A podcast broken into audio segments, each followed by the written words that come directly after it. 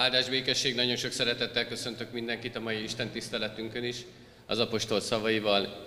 Kegyelem nékünk és békesség Istentől, a mi atyánktól, és a mi Urunktól, Jézus Krisztustól. Amen.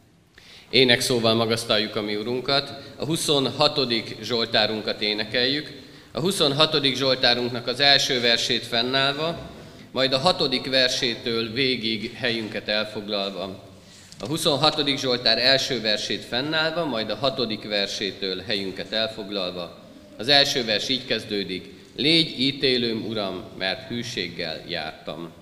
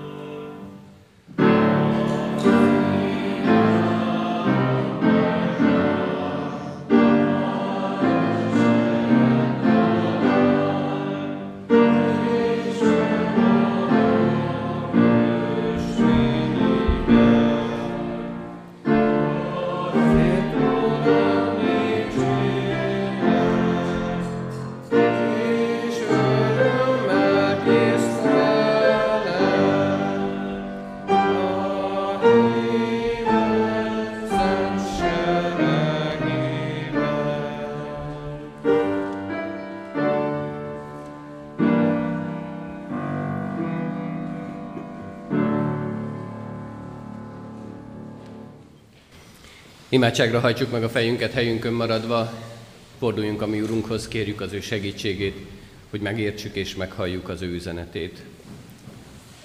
Mennyei atyánk, áldunk és magasztalunk azért, hogy tudjuk, te itt vagy velünk.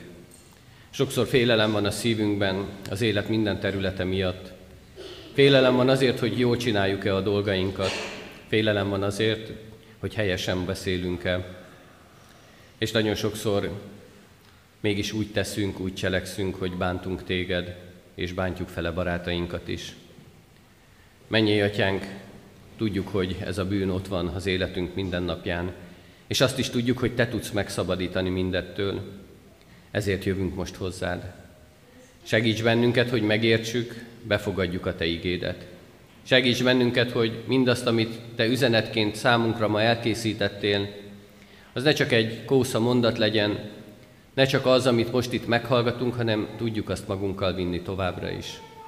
Tudjunk úgy élni és úgy cselekedni, ahogyan Te hívsz bennünket, amit Te készítettél el nekünk. Így kérjük is most a Te áldásodat is szent lelked által. Légy itt velünk, a Te fiadért, Jézusért kérünk. Hallgass meg minket. Amen. Amen. Drága barátaim, kedves testvéreim az Úrban, kicsik és nagyok, Hallgassátok meg Isten írott igéjét, ahogy szól hozzánk Lukács evangéliumából, a 17. fejezetből, a 7. verstől a 10. versig tartó szakaszban eképpen. A szolga jutalma. Ki az közületek, aki ezt mondja szolgájának, amikor a szántás vagy legeltetés után megjön a mezőről? Jöjj ide hamar, és ülj az asztalhoz. Nem azt mondja inkább neki, készíts nekem valami vacsorára valót, öveszt fel magadat, és szolgálj fel nekem, míg eszem és iszom.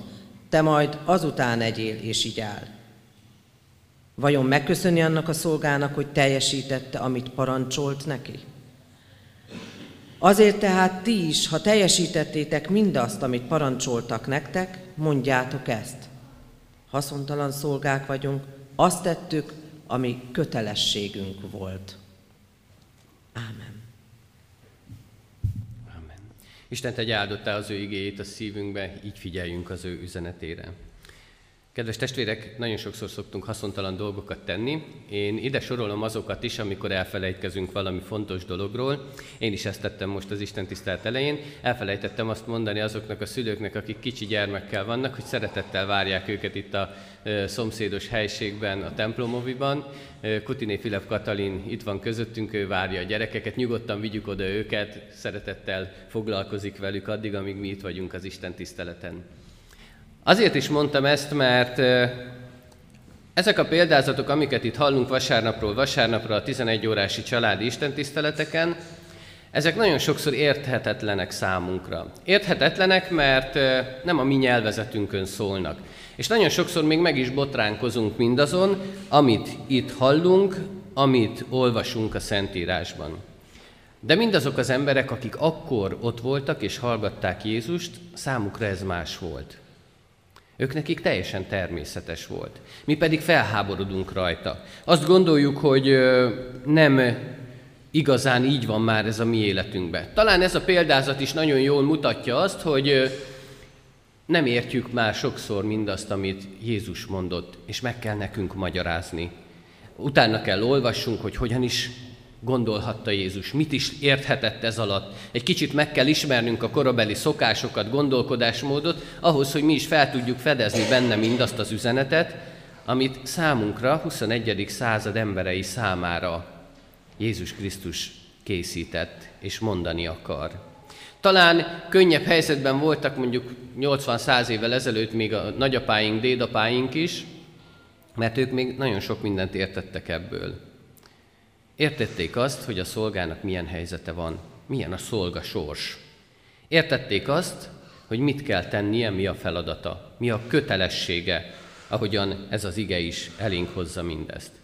Mi az, amit egy szolgának meg kell tennie, és nem kérdőjelezheti meg, hogy ez az ő feladata lenne.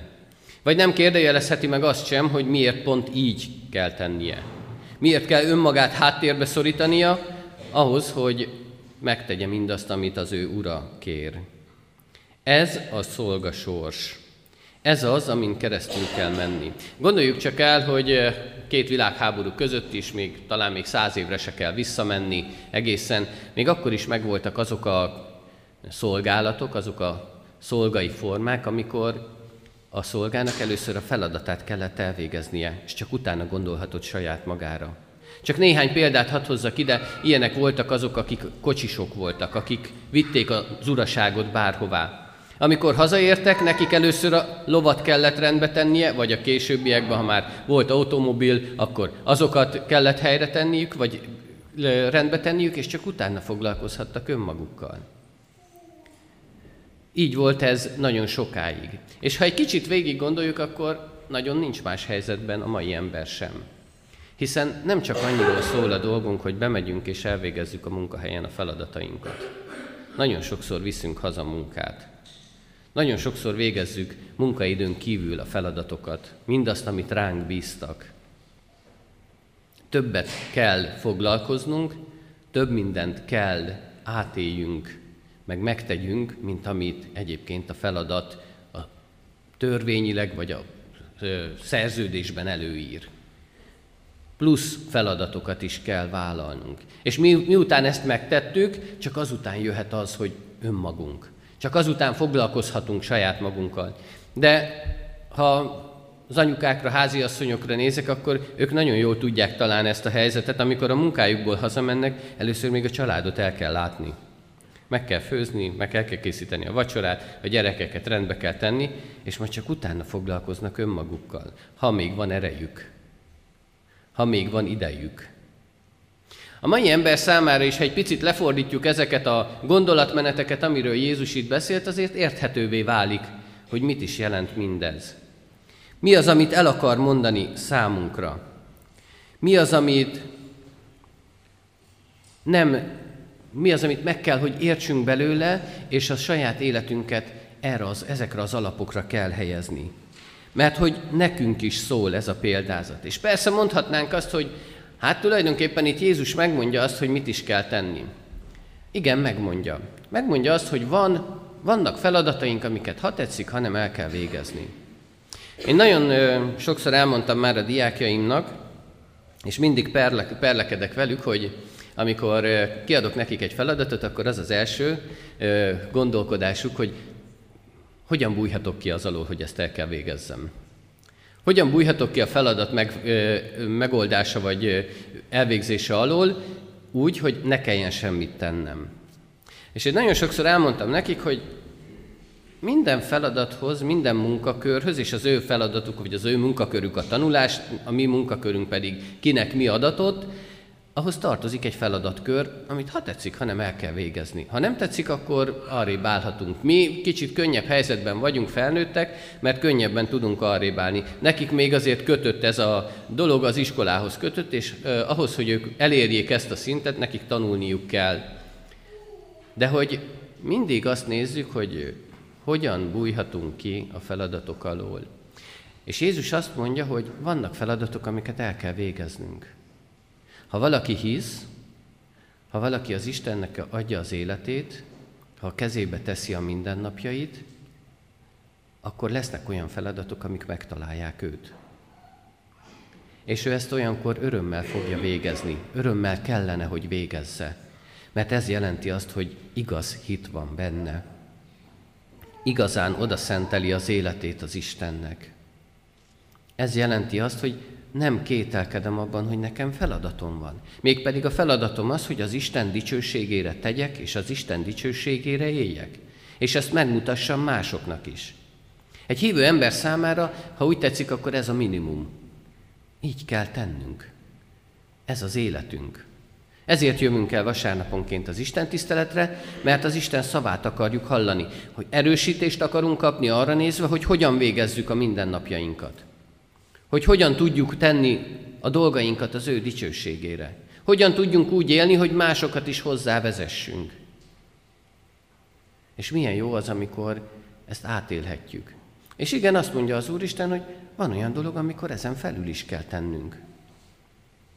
Van olyan dolog, amikor többet várnak tőlünk. Mert azt mondja az ige is, hogy akinek több adatik, attól több váratik el. annak többet kell oda tennie. De a legnagyobb baj, kedves testvérek, az, amikor úgy gondoljuk, hogy mindezért azért kaphatnánk is valamit. Ez a példázat igazából a korabeli farizeusoknak szól, írástudóknak, azoknak, akik mindig azzal kérkedtek, hogy én bezzeg, mennyi mindent letettem az asztalra. Én sokkal hosszabb ideig böjtölök, én sokkal több adót fizetek, én teszek olyan dolgokat, ami egyébként nem a kötelességem, de én megmutatom, hogy én tudom. Én megmutatom azoknak az egyszerű, szerencsétlen embereknek, hogy én igazán hívő vagyok. Én igazán az Isten akarata szerint élek, mert én odaszánom nem csak annyit, amennyi a minimum, hanem még attól többet is. Ha kell, nem 40 napig bőjtölök, hanem 50 napig. Ha kell, nem 1000 forintot, hanem 10.000 forintot teszek a persejbe. Kifelé akarjuk megmutatni mindezt. Igen, ám csak, hogy valahogy ez egy kicsit elüzletesíti azt a viszonyt, ami köztünk és az Isten között kellene, hogy kialakuljon. Én adok, Uram, mert van, van miből adnom, és én adok, de cserébe elvárok. Cserébe elvárom azt, hogy Te is segíts nekem. Én nem csak a minimumot adom neked, Uram, hanem én attól többet. Azt is, amit nem lenne kötelességem, de még azt is odaadom. De akkor cserébe elvárom azt, hogy... És szépen sorolhatnánk a dolgokat, hogy mi mindent várunk el az Istentől. És ez nem csak abba a korba volt így, kedves testvérek, nagyon sokszor ma is így látjuk az Istennel való viszonyunkat. Egy kicsit üzleti alapon. Én adok, hát adjon az Isten is. Azt várjuk tőle, ha mi odaszenteljük a dolgainkat neki, az életünket kevésbé, de a dolgainkat azokat igen, akkor majd az Isten ad nekünk egészséget, ad nekünk gazdagságot, boldogságot, békességet, nem lesz nekünk semmi bajunk.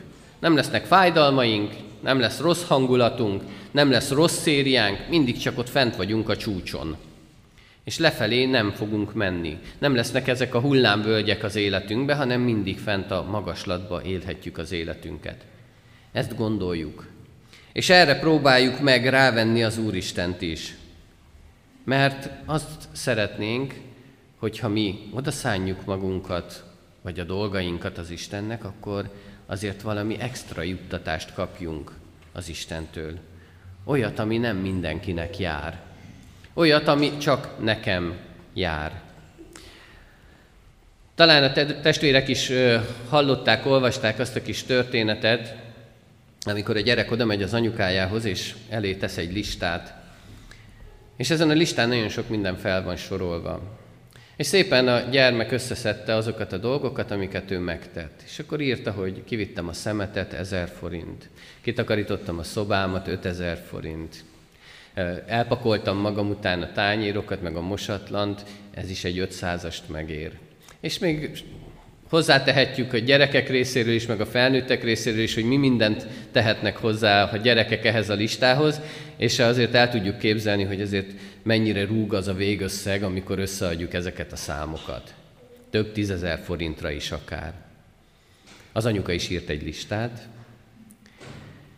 és szépen felsorolta, hogy mi mindent tett a gyermekért. Megszülte, pójálta, tisztába rakta, mosdatta, ha lázas volt, mellette ült, ha betegség gyötörte bármilyen más, akkor vitte orvoshoz, megszerezte a gyógyszereket, beadta neki, figyelt rá, tanult vele, és minden egyes tétel mellé odaírta az anyuka, hogy nulla forint. És a végösszeg is ugyanennyi volt. Mi nagyon sokszor ezt a gyereklétet játsszuk el az Istennel szemben.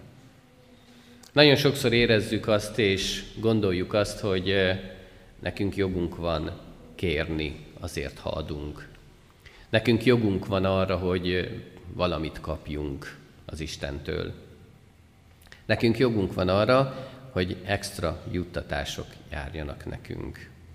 Olyan ez, kedves testvérek, mint az jutott eszembe, amikor az emberek azzal vagy azért vitatkoznak, vagy azért alkudoznak a munkadójukkal, hogy megkapják a különböző kafetéria juttatásokat. Mi is erre utazunk az Úristennel szemben. És azt mondjuk, hogy nekünk ezek járnak, nekünk ezek kellenek. Pedig ez a kötelességünk.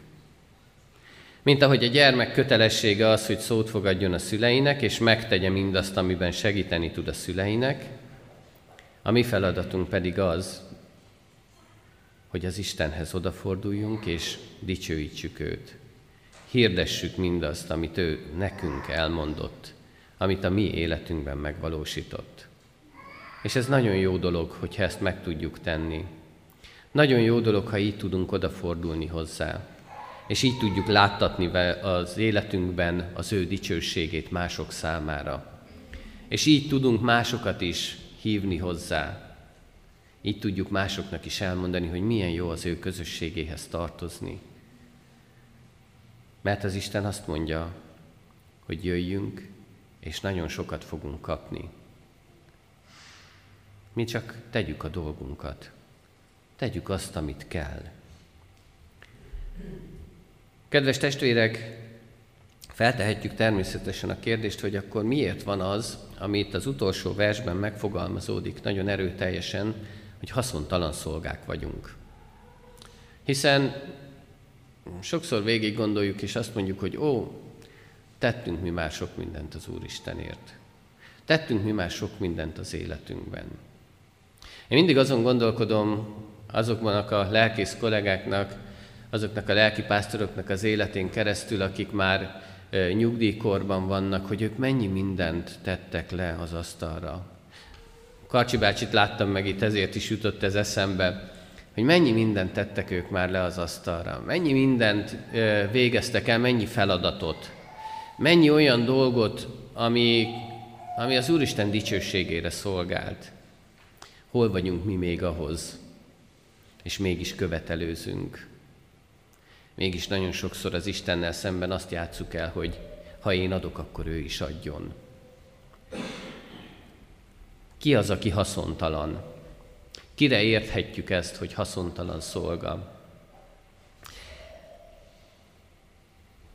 Jézus Krisztus az, aki egy nagyon szép példát adott számunkra, és megmutatta, hogy milyen is ez a szolga. Hogy hogyan is kellene élnünk az életünket. Hogyan is kellene a mindennapjainkat véghez vinni úgy, hogy valóban átélhessük ezt a létet. Mert itt Jézus Krisztus nem arra akar tanítani bennünket, hogy mennyi feladatunk van, hanem egy kicsit alázatra int. Alázattal, szeretettel végezzük az Isten szolgálatát. Alázattal és szeretettel forduljunk oda a másik emberhez. Alázattal és szeretettel dicsőítsük az ő nevét. Mert ez nem rólunk szól, kedves testvérek. Igazából, ha jól végig gondoljuk ezt a történetet, akkor azt lehet mondani, ám is haszontalan szolgák vagyunk mi, hanem az Isten gyermekei. És pontosan Jézus Krisztusért fogadott minket gyermekévé. Azért, mert Jézus Krisztus megtette mindazt, amit vállalt itt a földi életében.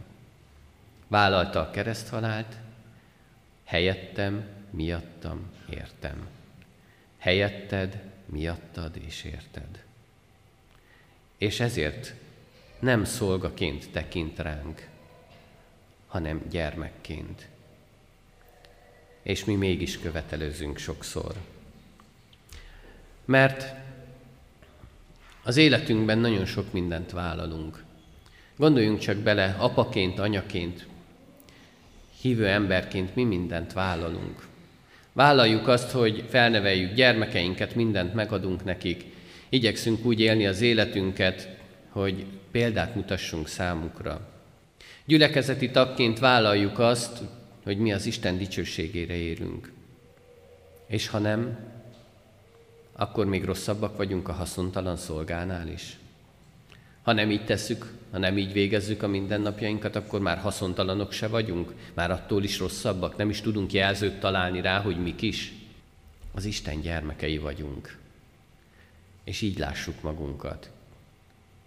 És mint Isten gyermekei, engedelmeskedjünk neki. és tegyük azt, amire kér. Mint ahogy reménység szerint az itt jelenlévő gyermekek is engedelmeskednek a szüleiknek, meg azok is, akik éppen most nincsenek itt. Mert ez a kötelességünk, ez a feladatunk. És ez a nagy örömhír benne, hogy az Úristen ilyen csodálatos kötelességgel és feladattal lát el bennünket. Nem szolgaként, hanem gyermekként. Én azt kívánom mindannyiunknak, hogy ezt élhessük át. Ez legyen ott a mindennapjainkban. Így tudjuk látni őt, így tudjuk látni saját magunkat, és így tudjuk megélni a mindennapjainkat. Amen.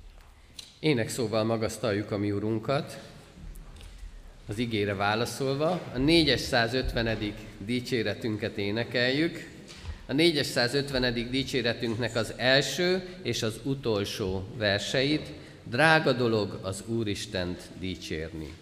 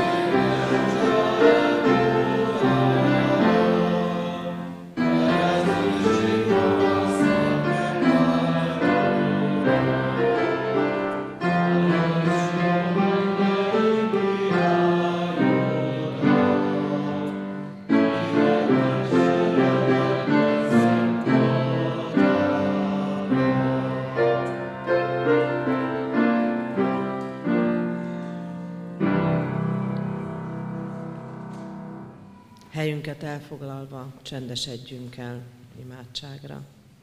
Drága szerető mennyei atyánk, magasztalunk és dicsőítünk téged, hogy atyánknak tudhatunk. Az életünk ura vagy.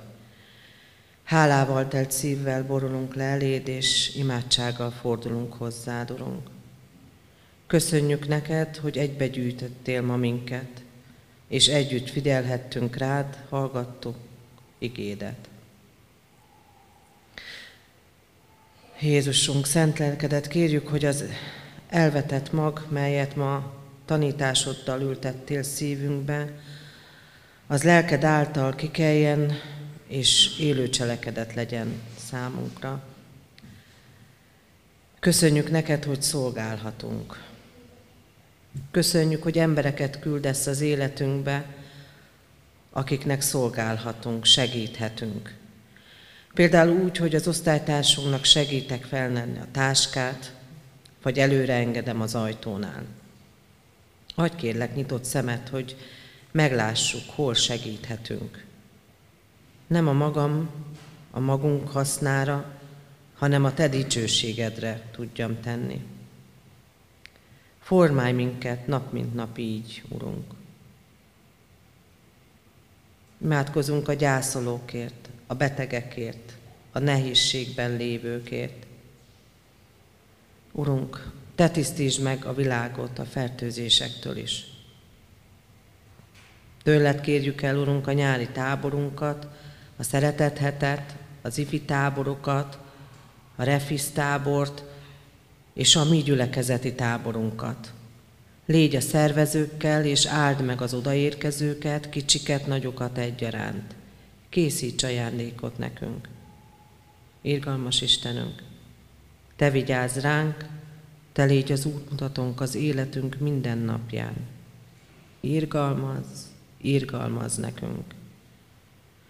Fiadért és az ő nevében kérünk, hallgass meg imádságunkat. Most fennállva együtt mondjuk el a Urunktól tanult imádságunkat. Mi atyánk, aki a mennyekben vagy, szenteltessék meg a te neved. Jöjjön el a te országod, legyen meg a te akaratod, amint a mennyben, úgy a földön is. Minden napi kenyerünket add meg nékünk ma, és bocsásd meg védkeinket, miképpen mi is megbocsátunk az ellenünk védkezőknek. És ne védj minket kísértésbe, de szabadíts meg a gonosztól, mert tiéd az ország, a hatalom és a dicsőség, mindörökké. Amen. Foglaljunk helyet. Áldás békesség, a hirdetéseket szeretném elmondani. Nem olvasom fel az összeset, csak azt, amire a figyelmet szeretném felhívni. Az egyik, ami talán a leglényegesebb, hogy egész, hát nem egész héten, hanem ezen a héten evangélikus református teológiai esték lesznek, ami nagyon fenkölte hangzik, de igazából arról van szó, hogy három estén találkozhatunk, és három különböző témáról hallhatunk majd beszélgetést. Elmondom őket, egyébként rajta van a hirdető lapon, el lehet olvasni, csak szeretném fölvillantani őket. Egy evangélikus lelkipásztor lesz a vendégünk kedden, az első estén, Győr János Sámuel. Nincs, palá, nincs plántálás palánta nélkül. Fogalmam sincs, miről fog szólni. Akit érdekel, jöjjön el, tehát nem tudom megmondani, viszont izgalmas a címe. A szerdai napon, másnap egy pódiumbeszélgetés lesz Fülöp Joci barátunkkal, testvérünkkel, akinek nagyon kevés a haja, viszont nagyon nagy a tehetsége a bábozáshoz. Itt dolgozik a bábszínészként a Ciróka bábszínházba, vele lesz egy pódiumbeszélgetés. Nagyon kalandos, sok fájdalommal tűzdelt útja volt, és sok örömmel is. Érdekes és érdemes végighallgatni, ahogyan őt Isten végigvezette az eddigi életútján. Illetve csütörtök este az utolsó, egy Paul Washer nevű azt hiszem amerikai lelkipásztor könyvéről lesz beszélgetés, annak a bemutatója lesz. Paul Washer elég nagy hatású igehirdető napjainkban. Az evangélium hatalma és üzenete, erről fog szólni a beszélgetés, ez a könyvének a címe. Különös ezt így együtt hallani, hogy evangélium és hatalom, az evangélium örömhírt jelent, és az örömhírnek van ereje. Erről lesz szó, hogy milyen ereje van annak, hogyha egy igazi, valódi örömhírt hallunk, ami Istentől jön. Tehát ez a három este vár ránk ezen a héten, kedszerdán és csütörtökön a gyülekezeti központban, se tudom, merre kell mutatni hirtelen, arra a gyülekezeti központban este 6 órakor kezdődik mindig helyett, 5-kor. Aki 6 jön, elkésik. Tehát 5-kor.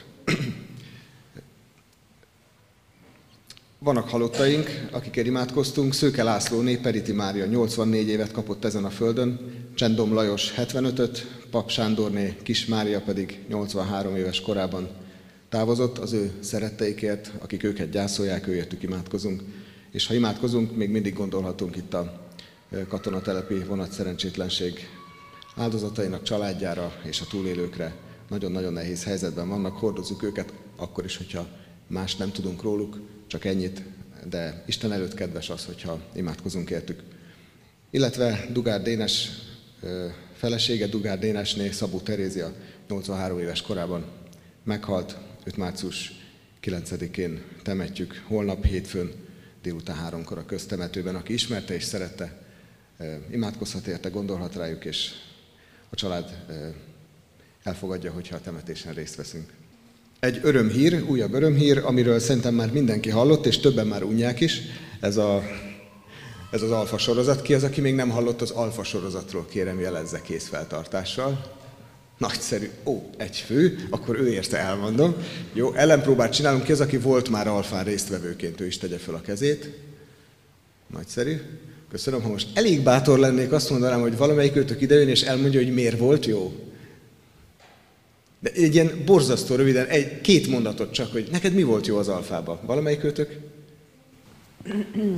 Azért volt jó nekem az alfa, mert ö, ö, én már megtért felnőttként vettem részt, de még mindig tudott Krisztusról e, mély érzéseket adni, és hasznos információkat, amit nem tudtam, amit ugye az Isten ismeret nélkül így a hit nehéz is tud lenni, és nagyon-nagyon jó volt, hogy egy olyan közösségben tudtunk lenni, nem is nagyon ismertük egymást, mégis úgy rendezte a Jóisten, hogy hogy azóta is kapcsolatban vagyunk és találkozunk, és egy kis ketcsiládóként a fiataloknak is vacsorával indul. Igen, nagyon finom vacsorával indul, kötetlen beszélgetéssel, hogy így tudjunk együtt lenni Urunkkal is, közösségben, mert nem egyedül kell megélnünk a hitünket, hanem, hanem az Úristen arra indított, hogy ezt közösségbe tehetjük, és az alfa ezért is volt jó. Köszönöm. Köszönöm szépen, hogy ilyen bátor voltál, egy ilyen hirtelen rajtaütésszerű meghívásra így válaszoltál. Valóban kétféle embernek szól az alfa sorozat. Az egyik az, az a fajta ember, aki már tudja biztosan, hogy ő Krisztushoz tartozik, az ő követője, örök élete van, és ő vele jár ezen az úton, és milyen jó lenne, hogyha mások is ebben részt vehetnének. Nekik azért szól, mert ők akkor ezeket a másokat hívhatják el munkatárs, barát, rokon, szomszéd, stb.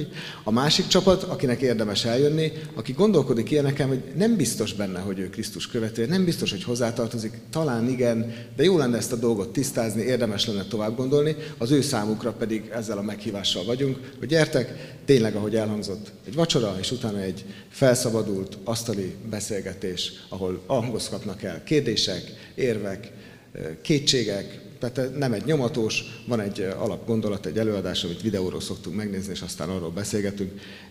Igazából, ha most kedden valaki eljön, itt lesz fönt egyébként a kezdő alkalom, keddeste hatkor, ha valaki oda eljön, akkor bele ízlelhet, hogy milyen ez, ez direkt egy ilyen nulladik alkalom, meg lehet nézni, ki lehet próbálni, aztán, hogyha tetszik, akkor lehet később is jönni többször, tehát ezzel a szabadsággal érdemes belekóstolni. Egyébként azért vannak ezek a papírok a kezemben most is, mint mindig, hogy ott kint kereshetitek, és akkor többet is olvashattok róla. A több generációs táborról, a gyülekezeti táborról van kint, a leggyorsabbnak még jut egy darab füzet, ami ott kint van, ami arról szól, hogy mi mindent lehet majd csinálni és választani ebben a táborban. Érdemes belenézni, nehéz lesz választani, mert nagyon jók, és nagyon szép ez a füzet. A zsinat elnöksége, a református egyházunk zsinatának az elnöksége azt kéri mindenkitől, aki reformátusnak és kereszténynek gondolja magát ebben a Kárpát-medencében, hogy menjünk fel a nemzeti régiók.eu oldalra, és ott a nemzeti régiók védelméről benyújtandó petícióról szavazzon, mondja azt, hogy támogatom. Tehát ha valakinek ez szívügye lehet, vagy valakit az érdekel, ez is rajta van a hirdetőlapon, tehát meg lehet találni ezt a honlapot, érdemes fölvenni és megnézni. A Székely Nemzeti Tanács indította egyébként ezt a polgári kezdeményezést. És még egy, egy utolsó, az Emmaus házba nyaranta, tehát a nyári szezonban idény szerűen van szükség segítőkre. Nyilvánvalóan, akinek rendes, úgy mondom, rendes munkája van, teljes állása, ő ezt nem tudja vállalni. De ha valaki mondjuk nyugdíjas már, de még életerős és szívesen szolgálna a fiatalok felé, akik ott részt fognak venni táborokba, akkor őket buzdítjuk, bátorítjuk, hogy erre néhány hónapra fölvételt lehet erre a munkára nyerni. Embert próbáló feladat, tehát tényleg oda kell figyelni, a gyerekekkel foglalkozni, a konyhában, hogy nekik minden jó legyen. Szokásos konyhai tevékenységek, buzdítunk erre mindenkit, akinek ez élethelyzetéből fakadóan alkalmas lehet tehát gyertek és adjátok is tovább a hírt, hogyha ilyet ismertek, akkor szükségünk lenne két-három ilyen konyhai segítőre a, a nyár folyamán.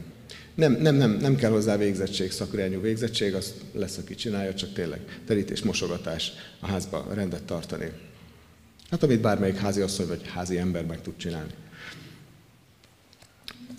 Záró rendelkezések. Itt van a hirdetőlap, minden más rajta van, meg az is, amit elmondtam, és a hátulján a jobb felső sarokban van egy QR kód, aki beolvassa a telefonjával, az majd megtudja, hogy mi van ott. Köszönjük szépen, én mindig élvezem, amikor Fodor Attila hirdet, mert mindig olyan jó, oda lehet figyelni arra, amit mond. Záró énekünket énekeljük, majd Isten áldását kérjük és fogadjuk. A 225. dicséretünknek mind a nyolc versét énekeljük. Nagy hálát adjunk az Atya Istennek.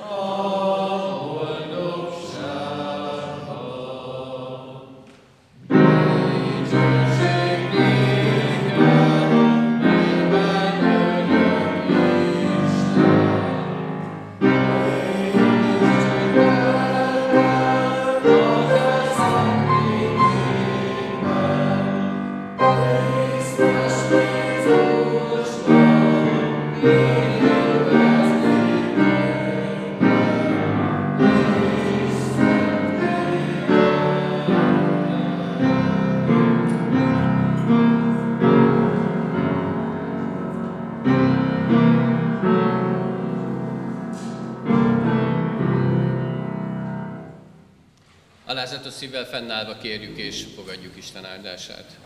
Istennek népe, áldjon meg téged az Úr, és őrizzen meg téged. Világosítsa meg az Úr az ő arcát te rajtad, és könyörüljön te rajtad. Fordítsa az Úr az ő arcát tereád, és adjon békességet néked. Amen. Mindenkinek áldott szép vasárnapot kívánunk, áldást, békességet.